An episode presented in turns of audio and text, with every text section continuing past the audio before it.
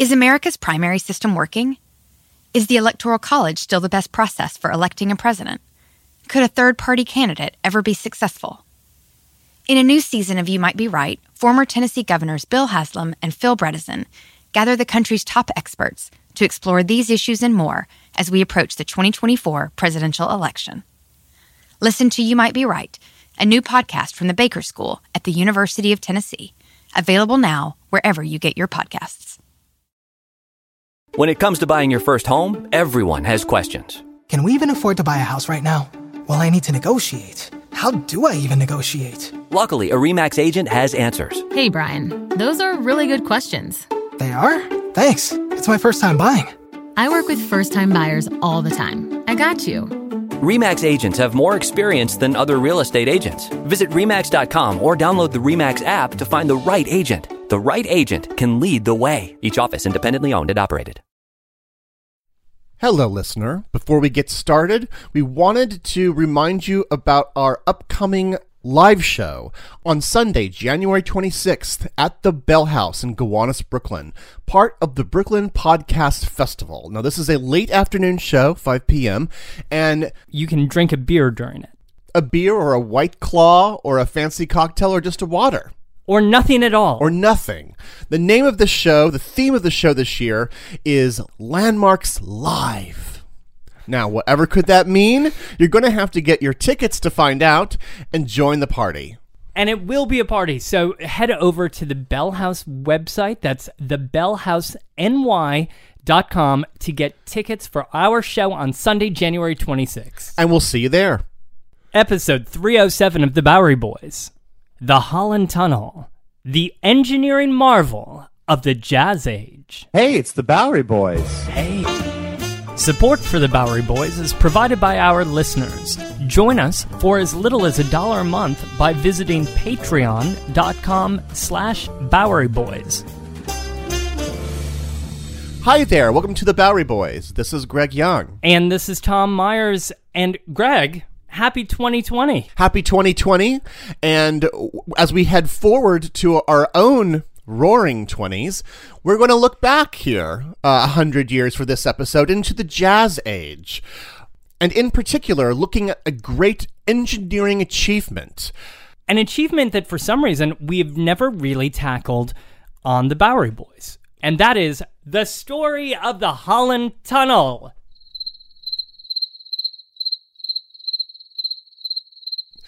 Now, this is truly one of New York City's, one of America's great engineering marvels. Those were crickets. Those were crickets. But then, so then why, why don't more people celebrate the creation of the Holland Tunnel? because the story is inspiring. It's got all kinds of crazy twists and turns, although the tunnel goes pretty straight. Mm-hmm. But this story has drama, and and people have a tendency, it seems, to just sort of shrug off the subject is like, well, you know, it's just a tunnel that's going to and from New Jersey. In fact, this was true technical marvel. But perhaps we should address something up front here. Mm-hmm. Why do tunnels overall just get a, a bad rap? Is it that they don't inspire? I mean, we're comparing them to bridges, right? And bridges, well, everybody loves a good bridge, you know, and they're actually like a destination for many people. People propose atop bridges, they paint them, they take photos of them, and they, they write songs about them. But let's just say that Simon and Garfunkel never wrote a song about the Holland Tunnel. Oh, the Tunnel of Love wasn't written about the Holland Tunnel. No, not that tunnel. And I don't think many people have like framed photos in their bathrooms of the Holland Tunnel. But they deserve better, Tom. And in the case of the Holland Tunnel, it solved a very urgent dilemma that the region faced in the early 20th century. Yes, because when it formally opened in 1927, the Holland Tunnel was the first vehicular passageway between Manhattan and New Jersey. It predates the George Washington Bridge, the Lincoln Tunnel. And the reason this is such a big deal is because by the time it opened, 1927, passenger cars and freight truck use had grown exponentially in the city and, of course, in New Jersey. And yet, the only way to get those cars and trucks across the Hudson River between Manhattan and, New Jersey was to float them across on ferries and barges. And that is one mighty and wide river. How would the Hudson be conquered? And even if it could be built, how would New York and New Jersey be forced to play nice with each other? After all, they would literally have to meet halfway. Meeting halfway in the Hudson, that is. Well, buckle up. Um, actually, Tom, there are no seatbelts on cars back then, so maybe, try another one. Well, get in and hang on for your life as we as we cross through the surprising story of the Holland Tunnel.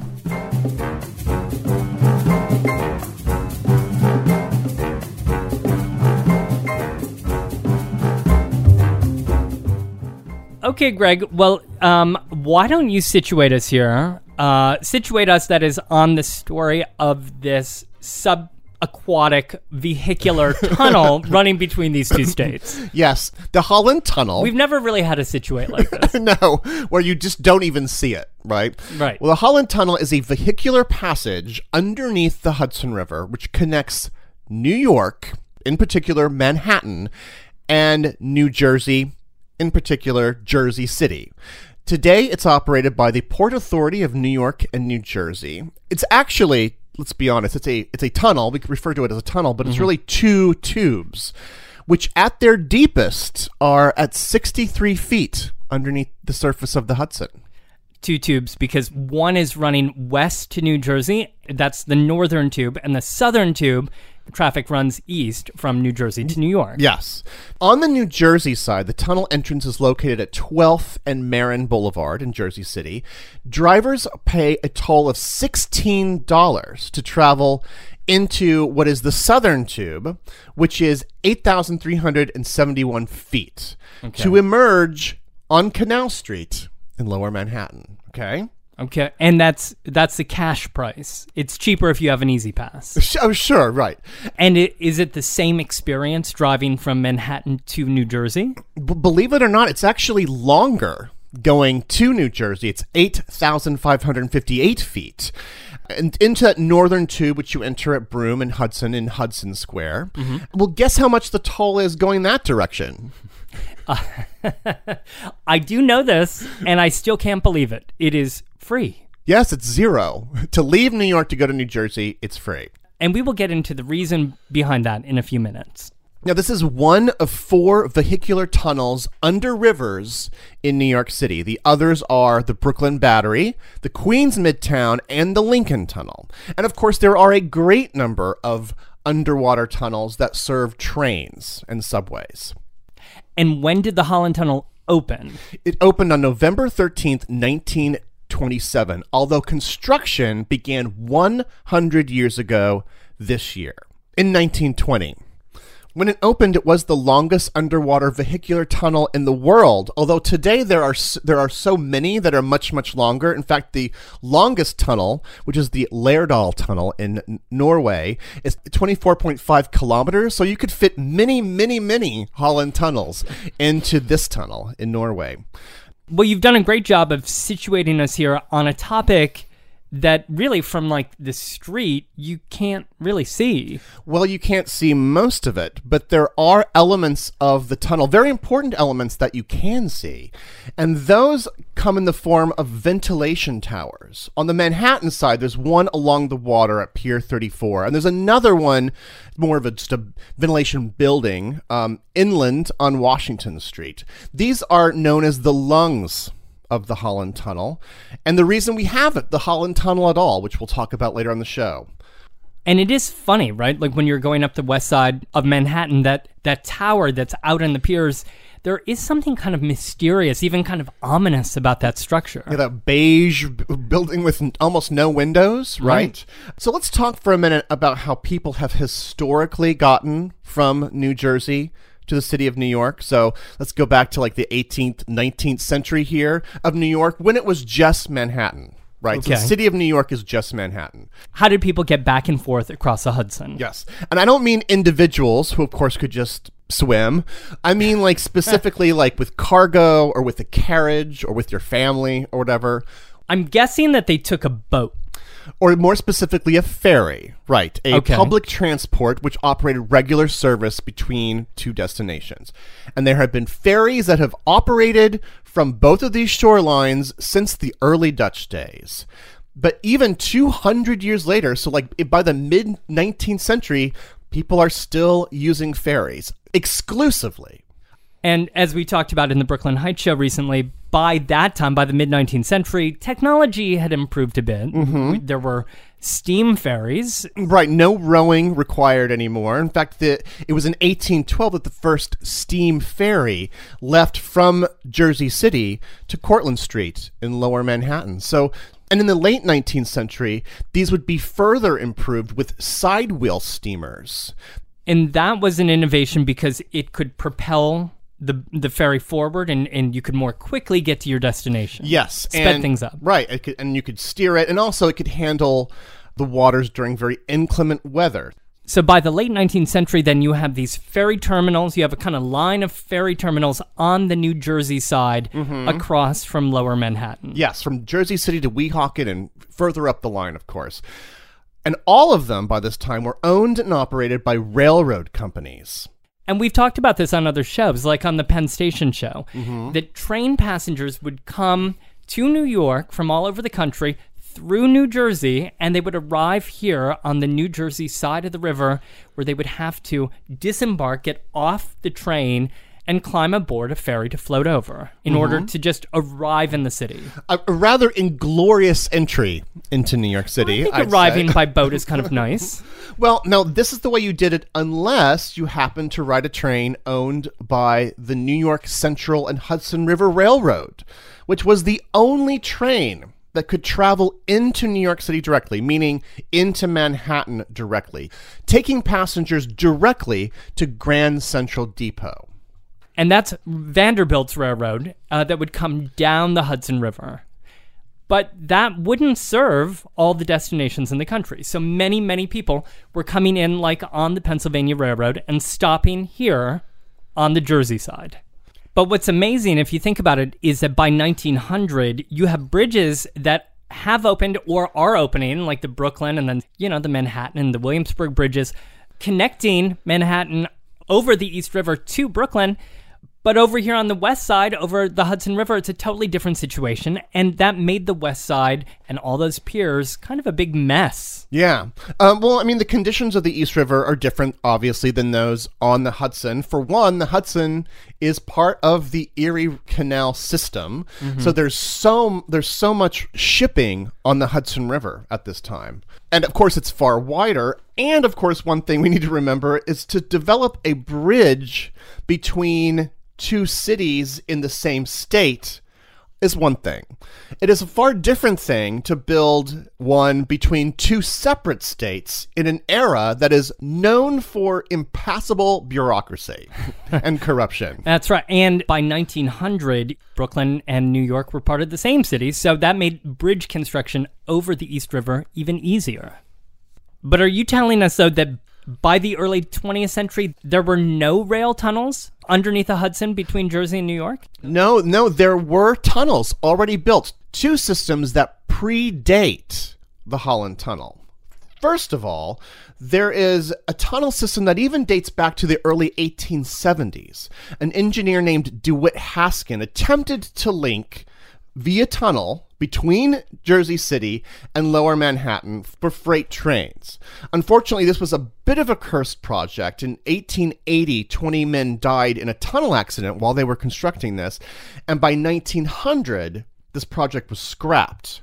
However, this unfinished work was then picked up again by the Hudson and Manhattan Railroad Company, who built two underground tunnels for use as mass transit. Okay, that's the big big difference here. They, they built it for passenger service. Passenger service and electrically run trains or trolleys um, underneath the Hudson. So the first tunnel that was constructed was to Manhattan's Christopher Street, which opened in 1908. And then the second from Exchange Place in Jersey City to downtown Manhattan, today's area of the World Trade Center, that was done in 1909. Those routes sound rather familiar to us today. It sounds like Those are the PATH tunnels that are still in use today. That's correct.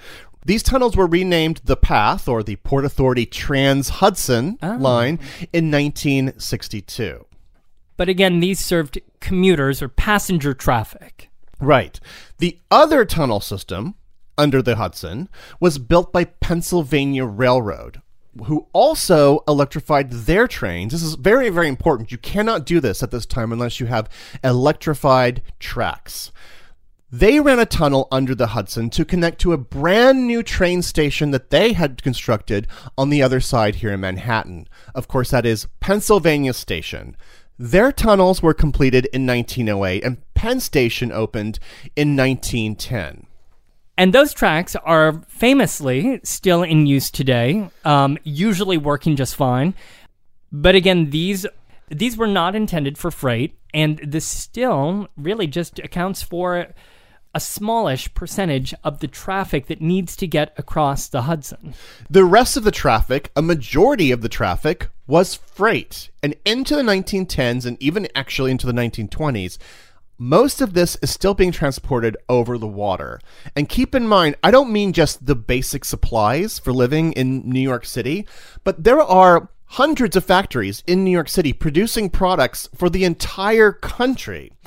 Like think of the Oreo cookies at the Nabisco plant, for millions, instance. millions of them, and they would have to then be produced and then loaded onto vessels to be floated across the Hudson, where they'd be put on trains, freight trains, to head off to their distribution Yeah. points and markets. But also, don't forget that these trains were serving the port of New York. So many of the things coming from the Midwest or from parts south would be pulled on trains up to the Jersey side of the Hudson and be floated over to be loaded onto ships that took off from the west side or from the Brooklyn piers. So, not a surprise that the freight piers and loading docks on both sides of the water here were a total disaster. So congested on both sides of the river that work virtually was at a standstill. To quote from the New York Times in 1919, quote, the ferries are so congested that long double lines of trucks, including horse drawn and motor vehicular trucks, extending for blocks, are constantly waiting at the approaches. This congestion causes delays and inconveniences and is aggravated by storms, fogs, ice, and heavy river traffic. And don't forget that many of those trucks are carrying, you know, perishables. Yeah. Like a huge truckload of milk, you know, that would have to get to its market. Meat, yes. Meat. But go back to where you just said, you mentioned the phrase motorized vehicular trucks. Mm-hmm. So you've just introduced a very important element of this story that it, we're not just talking about freight in general coming off of trains, but we're talking about trucks that are bringing things to the city too, or taking things, you know, from loads that had been sent over from New York. Yeah, a major twist to the story here, and I would say a growing crisis, an unavoidable crisis, which is, of course, the development of automobiles.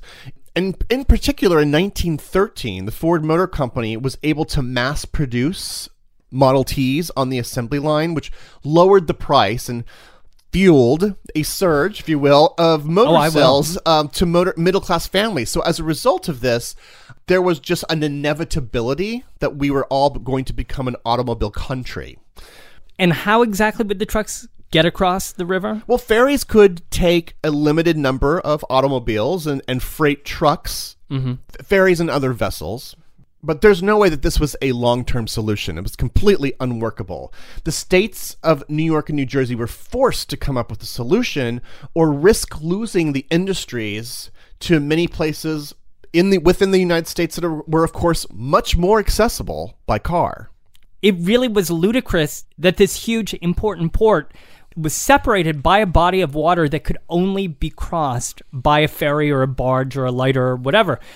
And this inefficiency, by the way, of getting goods out of New York City or the New York City area quickly was actually making these goods more costly. because you had to pay for that crossing over the Hudson River, all the boats, uh, the people running the boats to float them over. But there was also a lot of corruption taking place. Oh, I'm sure a lot of things that would fall off the back of a truck, so to speak. Well, yeah, it, it was common for things to just sort of disappear. But there was also a lot of money to be made by criminals and racketeers, you know, in the process of all of that loading and unloading and reloading because the, the trains would pull up, they'd have to get their freight unloaded onto a barge. And then once the barge got to the other side, it'd have to be unloaded again, you know, to be taken off to a ship or unloaded right into another truck that would take it off someplace. Well, it sounds like it would, would be incredibly expensive to pay for all that loading. Well, and if you wanted to cross the river, you had to use certain pre approved loaders. Okay, you couldn't just do it yourself or bring your own guys along to do the loading. And of course, the approved loaders uh, were controlled by some very important people. In his book, Crossing Under the Hudson, the author Angus Gillespie calls this the quote, loading rackets. This would happen on both sides of the, the Hudson. You, as a truck driver or shipper, you had to pay off and employ these loaders in order to get your load onto a barge or a lighter, and then also pay the guys to unload them on the other side of the river. And Gillespie notes that this racketeering was controlled by some really powerful bosses, including Frank Hague, who was the mayor of Jersey City for three decades between the 19 teens and 40s, and also William McCormack of Jersey City, who was so powerful he controlled all of the loading and unloading for the Pennsylvania Railroad's freight on both sides of the river. He was so big that they called William McCormack Mr. Big. Wow, we're in some serious on the waterfront territory here. and Sex in the City territory. oh, Carrie, Carrie's Mr. Big. Sorry. I say it's a bit of a dated reference, you know, but it still works. But okay, so basic question. Mm-hmm. We, we do have a tunnel, at least one that they could use, this Penn Railroad tunnel. Why couldn't they just send freight via these tunnels? Well, those tunnels, as you mentioned, had been constructed for passenger service, right? Specific to Penn Railroad. Right. And then there were also the tracks along the, the PATH lines. Um, but you couldn't really unload freight in Penn Station. There's no room on those platforms for the logistics of unloading freight. And also, in terms of platform space, the PATH platforms are even smaller. I mean, there's hardly enough space for like passengers on the Christopher Street PATH platform. For, forget like, you know, unloading cars. Yeah. But they could attempt to build freight only tunnels, and uh, there were even attempts made, right? as you had mentioned, yes, um, and that's what you know, like most responsible ports would have done, built tunnels just for for freight trains. But that, of course, would have been really expensive.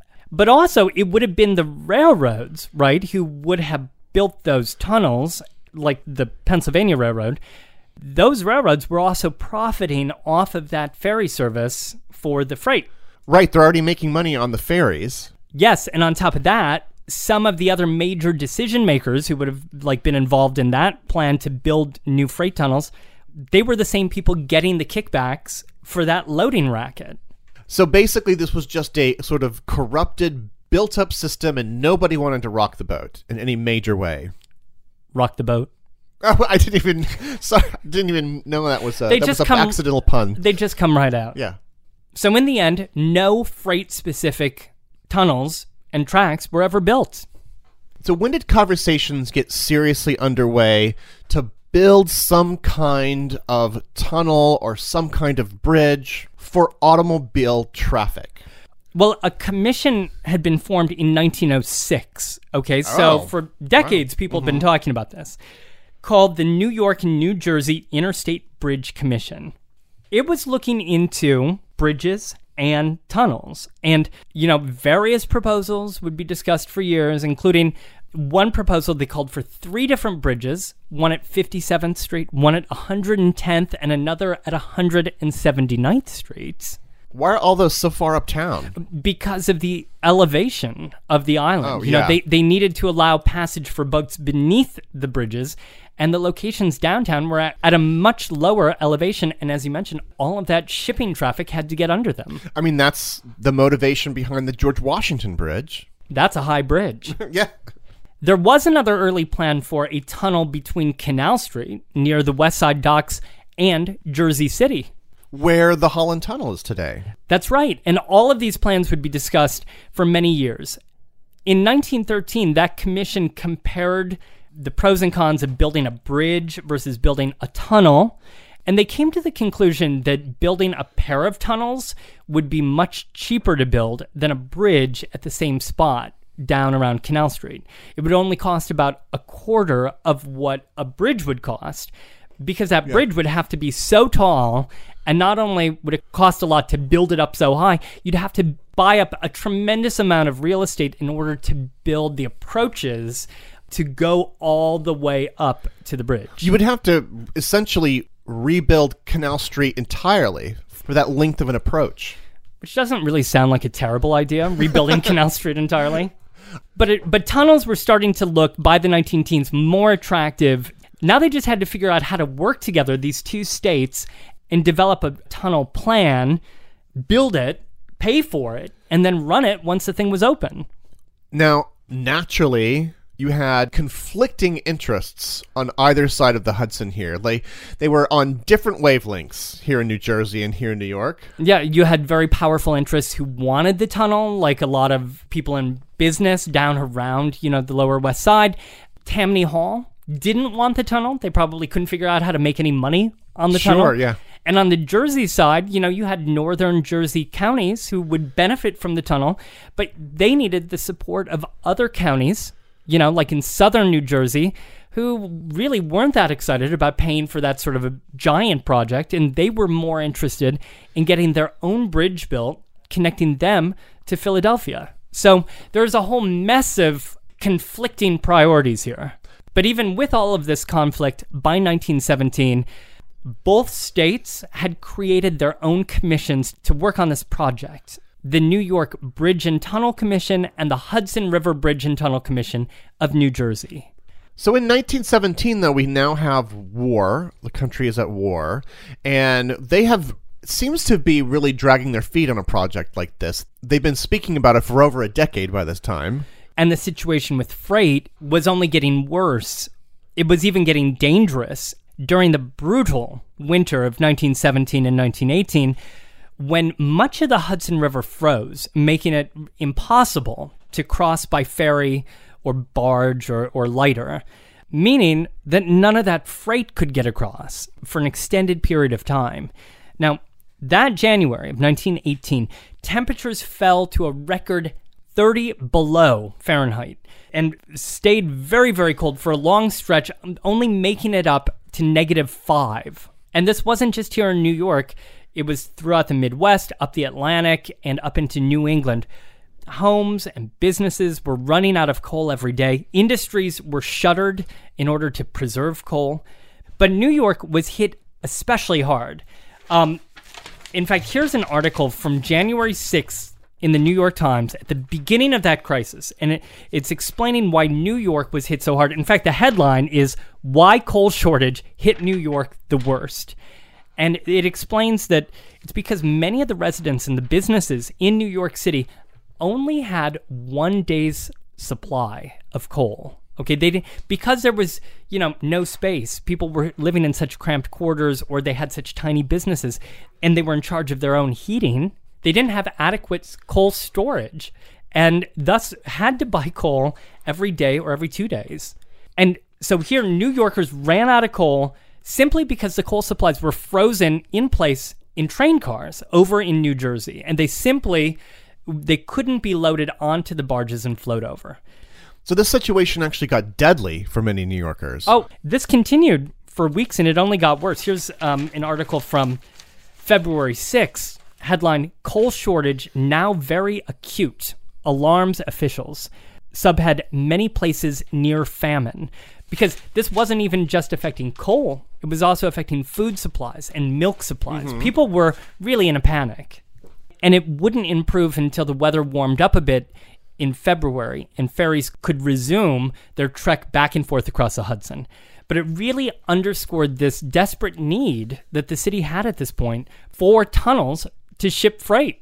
So it mm-hmm. needed like an actual disaster to to make progress happen. The two states felt real pressure to find a solution, um, and they reached their own agreement in September 1919 for the construction and operation of this new tunnel, a tunnel that was to be called the Hudson River Vehicular Tunnel. And they agreed that New York and New Jersey would share the cost. And who would they put in charge of this tunnel project? Well, they appointed a chief engineer for the project, a 36 year old man named Clifford Milburn Holland. Now, Holland had made a name for himself on subway tunnels, including the Joralemon Street Tunnel and the Clark Street Tunnel, and several other tunnels. He was known as a real hardworking, sort of straight shooting, serious engineer. What was his plan specifically for this particular tunnel? Because it was a little different than the other tunnels that had been built thus far. Well, the year before, in 1918, the New York Commission had asked for design submissions, and they got 11 different proposals. And they were also putting pressure on cost cutting measures because they knew it was going to be expensive. They were looking for innovations that might help them save money. It was during the war, after all. And a seemingly winning proposal came from Major General George Goethals, uh, who was a very famous and very well respected civil engineer and uh, army general who had overseen the construction of the Panama Canal. So everybody knew Goethals' name he drew up this plan for an enormous 42 foot diameter tunnel that was made of a sort of concrete block. Mm-hmm. So it was cheaper than using cast iron. But it was so big that it included two levels, each level with three lanes of traffic in one direction. So six lanes of traffic on two levels inside one giant tube something doesn't sit right with me. This uh, this doesn't sound workable. A, a, concrete tunnel underneath the Hudson River. Well, the concrete part was was intended to be, you know, the cost saving measure. Okay. Um, it wasn't proven that that would work. Nobody had constructed a vehicular tunnel like this before, mm-hmm. so this was untested. The three levels, you know, on both levels, yeah. were actually pretty narrow. Um, and there was also concern about the ventilation because mm-hmm. six lanes of traffic going through, pumping out carbon monoxide uh, back in a really dirty era of the automobile. Those poisonous fumes needed to be exhausted efficiently, and there wasn't yet a solution for that. Goethals was a really big deal. I mean, in fact, there's a bridge named after him later. Yep. later, um, so so he would be a very prominent figure. Who would kind of stand up and say, "Well, this is actually not the best idea. I have a better one." Exactly, and that's why it put the the tunnel's chief engineer Holland in a bit of a pickle as he was trying to study the various plans, and he took issue with those parts of Goethals' plan. So he developed his own plan, um, which was comprised of two smaller tunnels, each of them only 29 feet in diameter. The northern tunnel, with two lanes of traffic heading west to New Jersey, and the southern tunnel, with two lanes heading east into New York. And instead of using concrete to construct those tubes, he'd rely on cast iron which he had already used before on the subway tunnels. And why exactly were two tunnels mm-hmm. With two lanes of traffic in each one considered an improvement over one that had six lanes of traffic? Well, first of all, the lanes would be wider, right? Okay. It, which is two lanes. But also because the two smaller tunnels would actually require less digging than the one larger tunnel less because well if we need to brush up on our geometry a little and i have paper and pencil here you could figure out if one was equipped correctly one could figure out that there's actually less area in the two smaller tunnels than in the one larger tunnel. Sure okay. So there would actually holland's two smaller tunnels would require less digging than goethal's one big tunnel. Although they could transport larger vehicles. Right because the lanes were wider. Mm-hmm. Which now we know is a very good idea. And would there be one one exit and one entrance ramp for for both on either side? That's what Goethal's plan was like. No, Holland spaced the approaches to the two tubes out by a couple of blocks in order to alleviate some of the traffic. And that's why they're different lengths. That's why one is larger oh. than the oh. other. Well, finally, in March of 1920, it was the chair of the New York Commission, General George Dyer, who finally basically selected Holland's plan over Goethals. A groundbreaking ceremony was held on October 12, 1920, on Canal Street, over at Washington Street, the future location of one of the tunnel's four ventilation towers. And now would begin, of course, one of the most ambitious construction projects of the early 20th century. We'll get to the construction and opening of the Holland Tunnel after this. This episode of the on April 19th, 1995, a federal building in Oklahoma City was destroyed in a domestic terrorist attack. Just days after the bombing, America discovered the perpetrator was right wing extremist Timothy McVeigh, whose mindset and values are still very present today. It's an American tragedy, but one I still remember very vividly. But there is so much more to the story than what you might remember. Take a deeper look into this moment of history with the podcast Homegrown OKC, hosted by Jeffrey Toobin and based on his book. The Homegrown OKC podcast is about better understanding the political environment in our country today. In particular, I found fascinating all the original archival footage used in the show, sounds which brought me back to that time, but with a richer understanding of events. These episodes were thrilling to listen to. That's Homegrown OKC. To listen, search for Homegrown OKC in your podcast app. That's Homegrown OKC. You might be right. It's simple, but something you almost never hear in politics today, with each side more concerned about scoring political points than solving problems. I'm Bill Haslam, a Republican. And I'm Phil Bredesen, a Democrat. We're former Tennessee governors, and we invite you to listen to our podcast, You Might Be Right. Join us and guests like Al Gore, Paul Ryan, Judy Woodruff, as we take on important issues facing our country. Listen and subscribe to You Might Be Right, a new podcast from the Baker School at the University of Tennessee. When it comes to listing your home for sale, everyone and their mom has advice. Oh, honey, who's gonna wanna buy this place? On a cul de sac? It's literally a dead end. But for professional advice, a REMAX agent actually knows best. Let's start with a neighborhood analysis. I've been seeing lots of buyers looking to move here. REMAX is the most trusted name in real estate. Visit REMAX.com or download the REMAX app to find the right agent. The right agent can lead the way. Based on 2022 BrandSpark American Trust Study, each office independently owned and operated. Bowery Boys is brought to you by Bowery Boys Walks, the official walking tours of the Bowery Boys podcast. We work with some of the very best tour guides in New York to bring our podcast to life in the streets. These small group tours will take you through Greenwich Village in the 1960s, Edith Wharton's New York, the Broadway Theater District, and starting soon, Greg, our newest tour, Chasing Down the Ghosts of the Elevated Railways. Ooh, I like the sound of that one. There are new tours rolling out every week. Check out the current schedule and book a tour at BoweryBoysWalks.com. That's BoweryBoysWalks.com. Join us and get ready to walk through time. So, how exactly does one build two parallel underwater tubes, ventilation towers, and all the infrastructure that you would need to get in and out of tunnels? Carefully? Ca- Well, yeah, actually, with lots of very precise land acquisition. So, you know, the tunnels were designed to precisely lay at very specific spots on the riverbed. and people were digging from both sides of the river, so they actually had to meet up underwater at a very specific spot. with no room for error. None.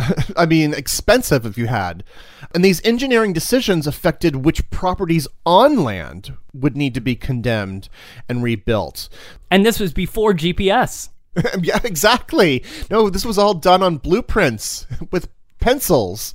There Geometry. I mean, if there was a major problem with acquiring a property to condemn it for some reason, it's not like you could move the entrance a block. You know, you, you didn't have any wiggle room at all. Hmm. So, on the Manhattan side, for instance, so we did lose some precious things due to this, and including on the Manhattan side. The architecture of note that was demolished was a vestige of the very old neighborhood called St. John's Park. Which we talked about in the Tribeca show, that was the first sort of upscale neighborhood um, developed by Trinity Church. Why was that demolished? Well, much of it had been demolished by that freight terminal that had said had sat there. Vanderbilts, Yeah. yeah. But there were still some early 19th century homes that were sitting around here, and St. John's Church was here that was demolished in 1918.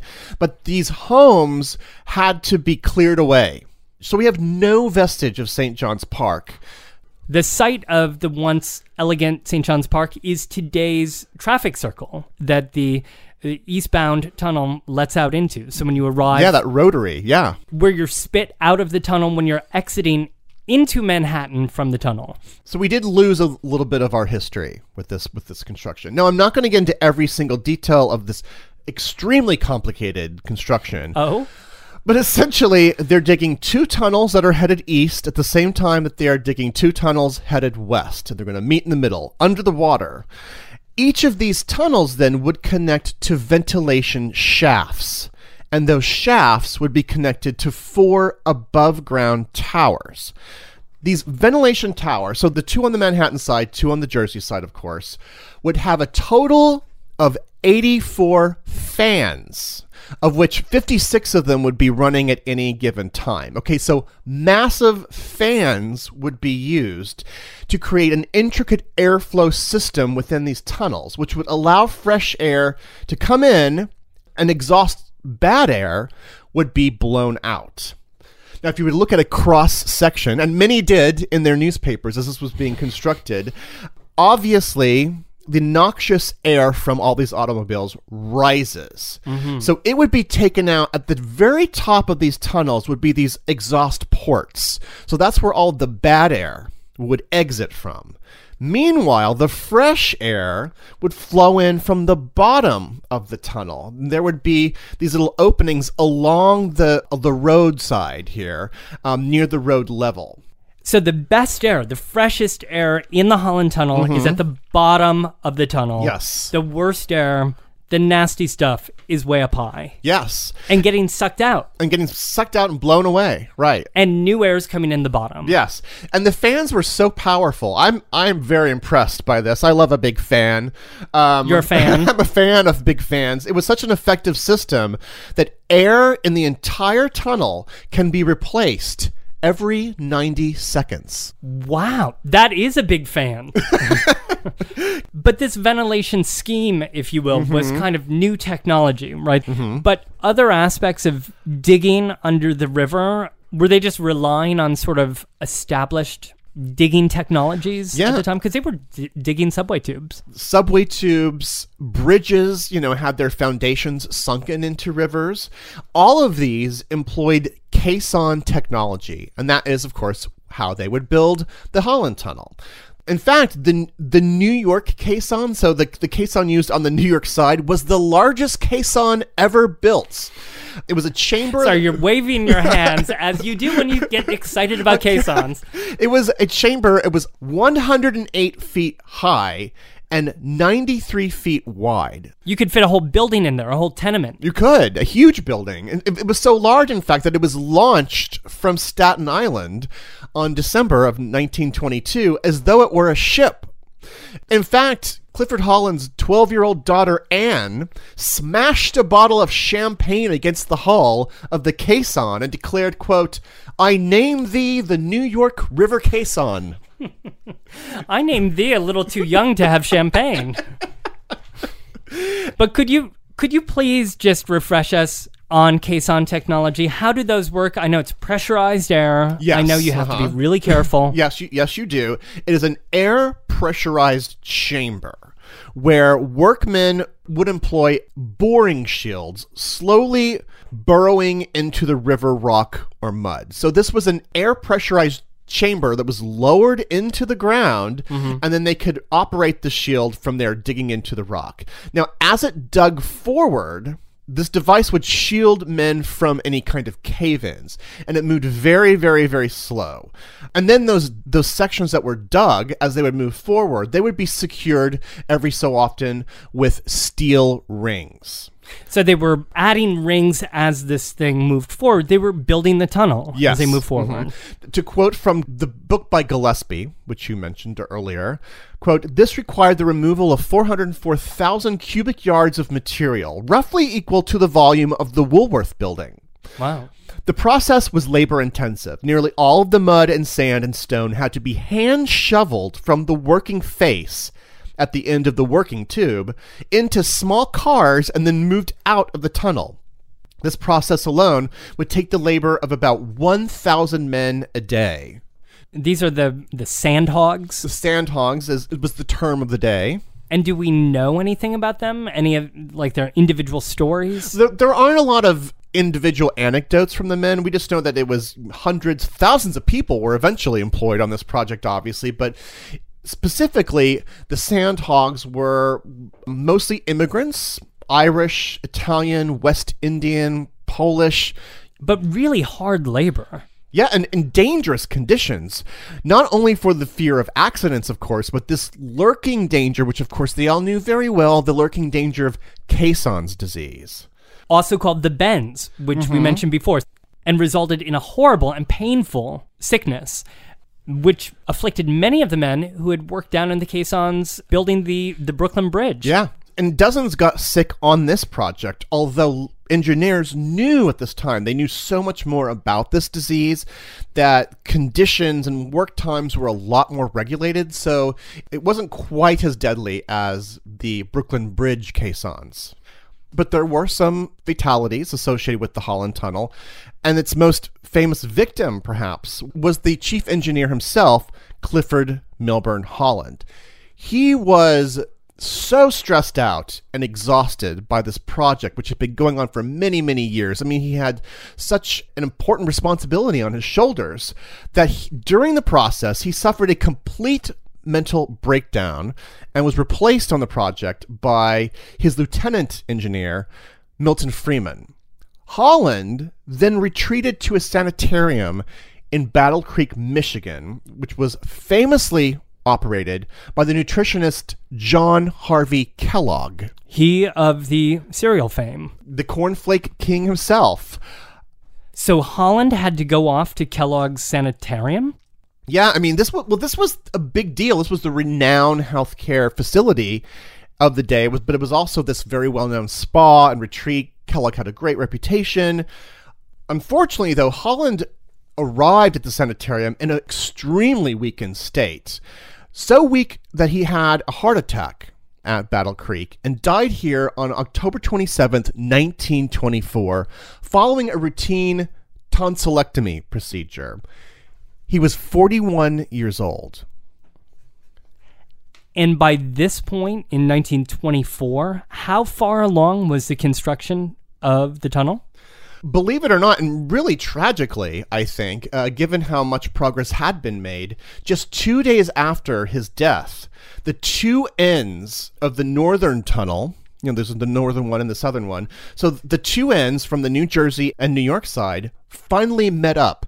And Holland's calculations and those of his engineers had been so precise that both tunnels lined up to within only about three quarters of an inch. Whoa. That's impressive. Well, after a series of public mourning, you know, he had been so associated with this project that on November 12th, it was announced that the tunnel would be named for Clifford Milburn Holland and would become forever known as the Holland Tunnel. And so at that point, then his second in command, Milton Freeman, not Milton Friedman, No, no, no, no, Milton, Milton Freeman. Freeman. Yes. would take over. Although, unfortunately, tragedy would strike again just a few months later because Freeman would die of pneumonia at his home on March 24th, 1925.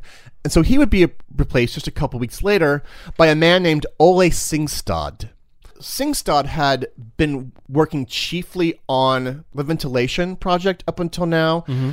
Had worked on other tunnel projects in the New York City area, but it was actually Singstad who then ushered the project forward to its completion. He would be in charge as both tunnels would eventually meet each other. And at that point, the next phase began, which was the paving, the plastering, and the lighting of those incredibly long tunnels. And please don't tell me that anything tragic happened to Singstad. No, no, no. Singstad actually lived a long and healthy life. He lived into his uh, 80s. He died in 1969, and he's buried in Greenwood Cemetery, by the way. Phew.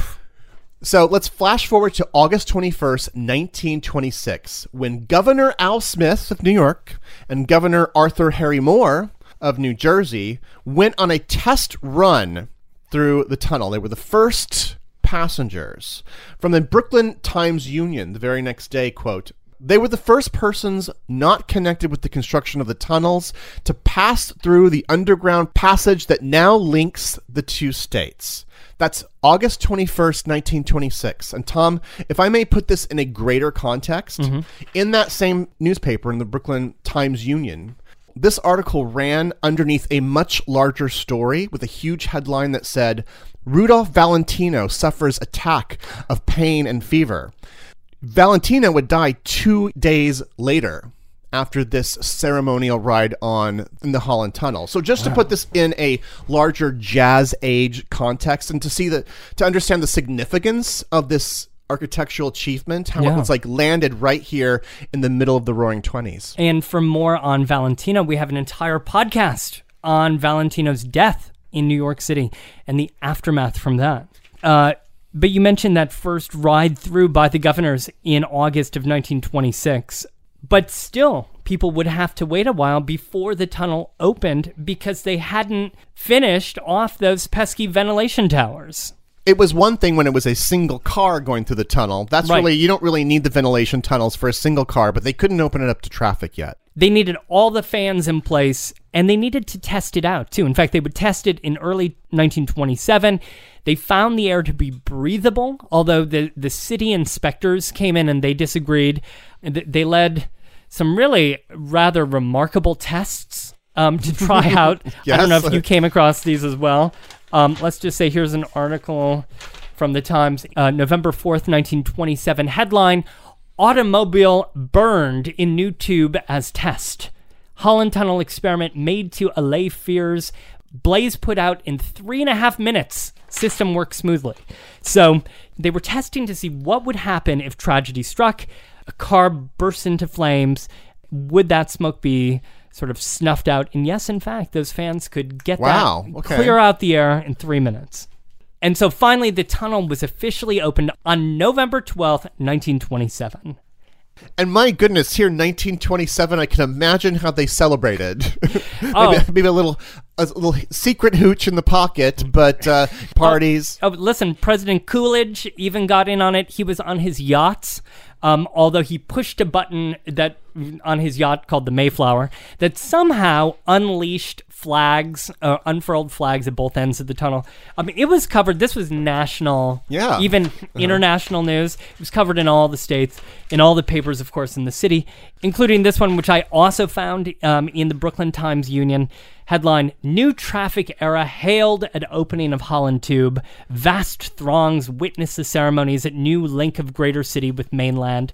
Um, and thousands of people celebrated by walking through the tunnels. Walking Oh, wow. through the tunnels.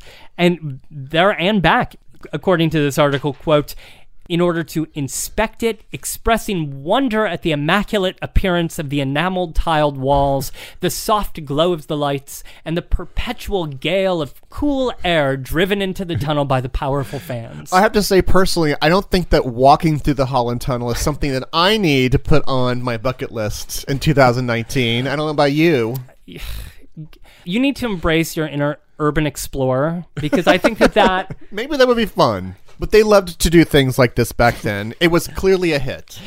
um, let's just say that within three weeks, 500,000 vehicles had passed through the tunnel. Paying vehicles, right? Because they had a toll from the start. That's right, they paid 50 cents each way, or about 8 or $9 today. Unbelievably, that toll would not be raised until 1970. 1970, when it would be doubled to $1, but only charged heading east into New York. And as you mentioned, today still cars only pay when they're heading east into New York. So we began this story with a major congestion problem, a mm-hmm. traffic crisis. How did the Holland Tunnel affect that? Did it make things better? Did it change things for the better? like how did it change street traffic because both sides both sides of the river had to adjust their existing streets. Yeah, they had to widen certain places. Exa- right. They had to extend streets. For example, in New York, a bunch of streets were widened around the approaches and the exit of the tunnel, including Sixth Avenue, which was widened and then extended down through the village. Get this, Greg and listener. I mean, this is this is where I get kind of excited um, because Sixth Avenue used to stop at Carmine Street. Okay, you know Father Demo Square, that whole area. By the basketball courts, but basically in the village. Yeah, just north, a couple blocks north of Houston Street. Sixth Avenue dead ended there up until the 1920s. But here, an anticipation for the opening of uh, the Holland Tunnel in the 1920s, it was ex- it was widened and then extended south of Houston all the way down to Canal in order to support the new traffic heading out of the tunnel. And that extension it would have all kinds of side effects. It would call for the demolition of many many buildings. If you think of 6th avenue between canal and houston you walk that stretch today do it walk it. And look you'll see a lot of like funny incidental little parks and seating areas. You'll see buildings that were literally shaved in half chopped to make way for that 6th avenue extension in doing so um, they also opened up the street and allowed for the construction of the 8th Avenue subway line that was built at the same time and which uses the West 4th Street subway stop, which is right there, basically at Carmine Street, you know, which had been the terminus of 6th Avenue. So all of these things are very beneficial side effects of a Holland Tunnel, which maybe you wouldn't use on in your everyday life if you if you live in Manhattan. But these things would have changed your life in many ways. Yeah, and then in terms of your question, like, you know, 40, 50,000 cars a day could go through this tunnel. So it was relieving some pressure and congestion, although it's really kind of a hard question to answer because at uh-huh. the same time, we're dealing with more and more cars and trucks being used in general. So, With so many more cars, it's almost like they needed to build another tunnel. and and they would in fact first they would build a bridge they would succeed in cr- traversing the hudson with the opening in 1931 of the george washington bridge the lincoln tunnel the first part of it would open in 1937 and that is a midtown tunnel that kind of parallels the same path as the Holland Tunnel. And interestingly, those two new options, the Lincoln Tunnel and the, the George Washington, would relieve some of the pressure off of the Holland Tunnel because now there were more ways for vehicles to get across the Hudson. Finally, I should note that on June 27th, 1993, the Holland Tunnel became a National Historic Landmark. And one reason for that designation was that it provided the very first use of mechanical ventilation in a vehicular tunnel in the world. So it was those fans. Those big fans. Yes. So we really do hope that the next time you drive through the Holland Tunnel, maybe just slow down a little bit and take in that engineering marvel that surrounds you. Or at least relax, like roll down your window. Take it all in. because there's plenty of fresh air. Or maybe keep it up and like hit the button that keeps the air only circulating inside the car. Okay, sure. But at least know that there's plenty of fresh air, at least coming up from the bottom of the Holland Tunnel. Please visit our website, BoweryBoysHistory.com, where I'll have some old images of the construction of the Holland Tunnel and perhaps some of that awful congestion that was on either side, just to have some before and after effects here. That's BoweryBoysHistory.com.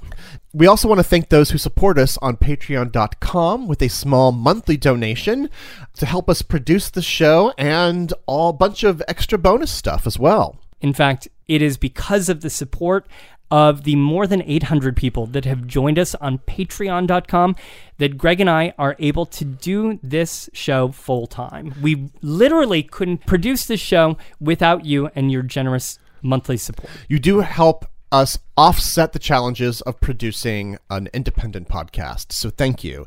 And for those who support us at the $5 level and up, we have our after show conversation called The Takeout, where we discuss a few miscellaneous things that didn't quite make the show, including. Yeah, what are you talking about today? Well, we'll be talking about a couple things, including one, a, sort of a, a general discussion on, on the freezing of the Hudson River and the East River. Like, just pondering the question does this still happen in the same way that it used to happen back in 1918? Mm. I'll also be sharing a story about the very first bridge that was ever constructed over the Hudson River. I think I'm going to be talking about an innovation in the 1950s inside the tunnel, which was the introduction of the quote catwalk car. Oh, A- wow. A sort of sliding police seat mm-hmm. that was used by the tunnel police um, that ran along the catwalk on the side of the tunnel. you know, there's that little elevated mm-hmm. walkway. Mm-hmm. When you become a patron, you join a fabulous group of people, including Bick M and Andrew P from Manhattan, Andrew M from Brooklyn, Anna M from Stanley, New York, Brian B from Larchmont, Elizabeth G from Briarwood, Elizabeth H from Athens, Ohio, Tanya B from Pittsburgh, Pennsylvania, Charles O from Los Angeles, California, and a listener from Scarsdale who goes only by the name Captain America. so thank you, Steve Rogers. So join this fine group by visiting patreon.com slash Bowery Boys. So thank you very much for listening. Have a great New York week, whether you live here or not. See you real soon.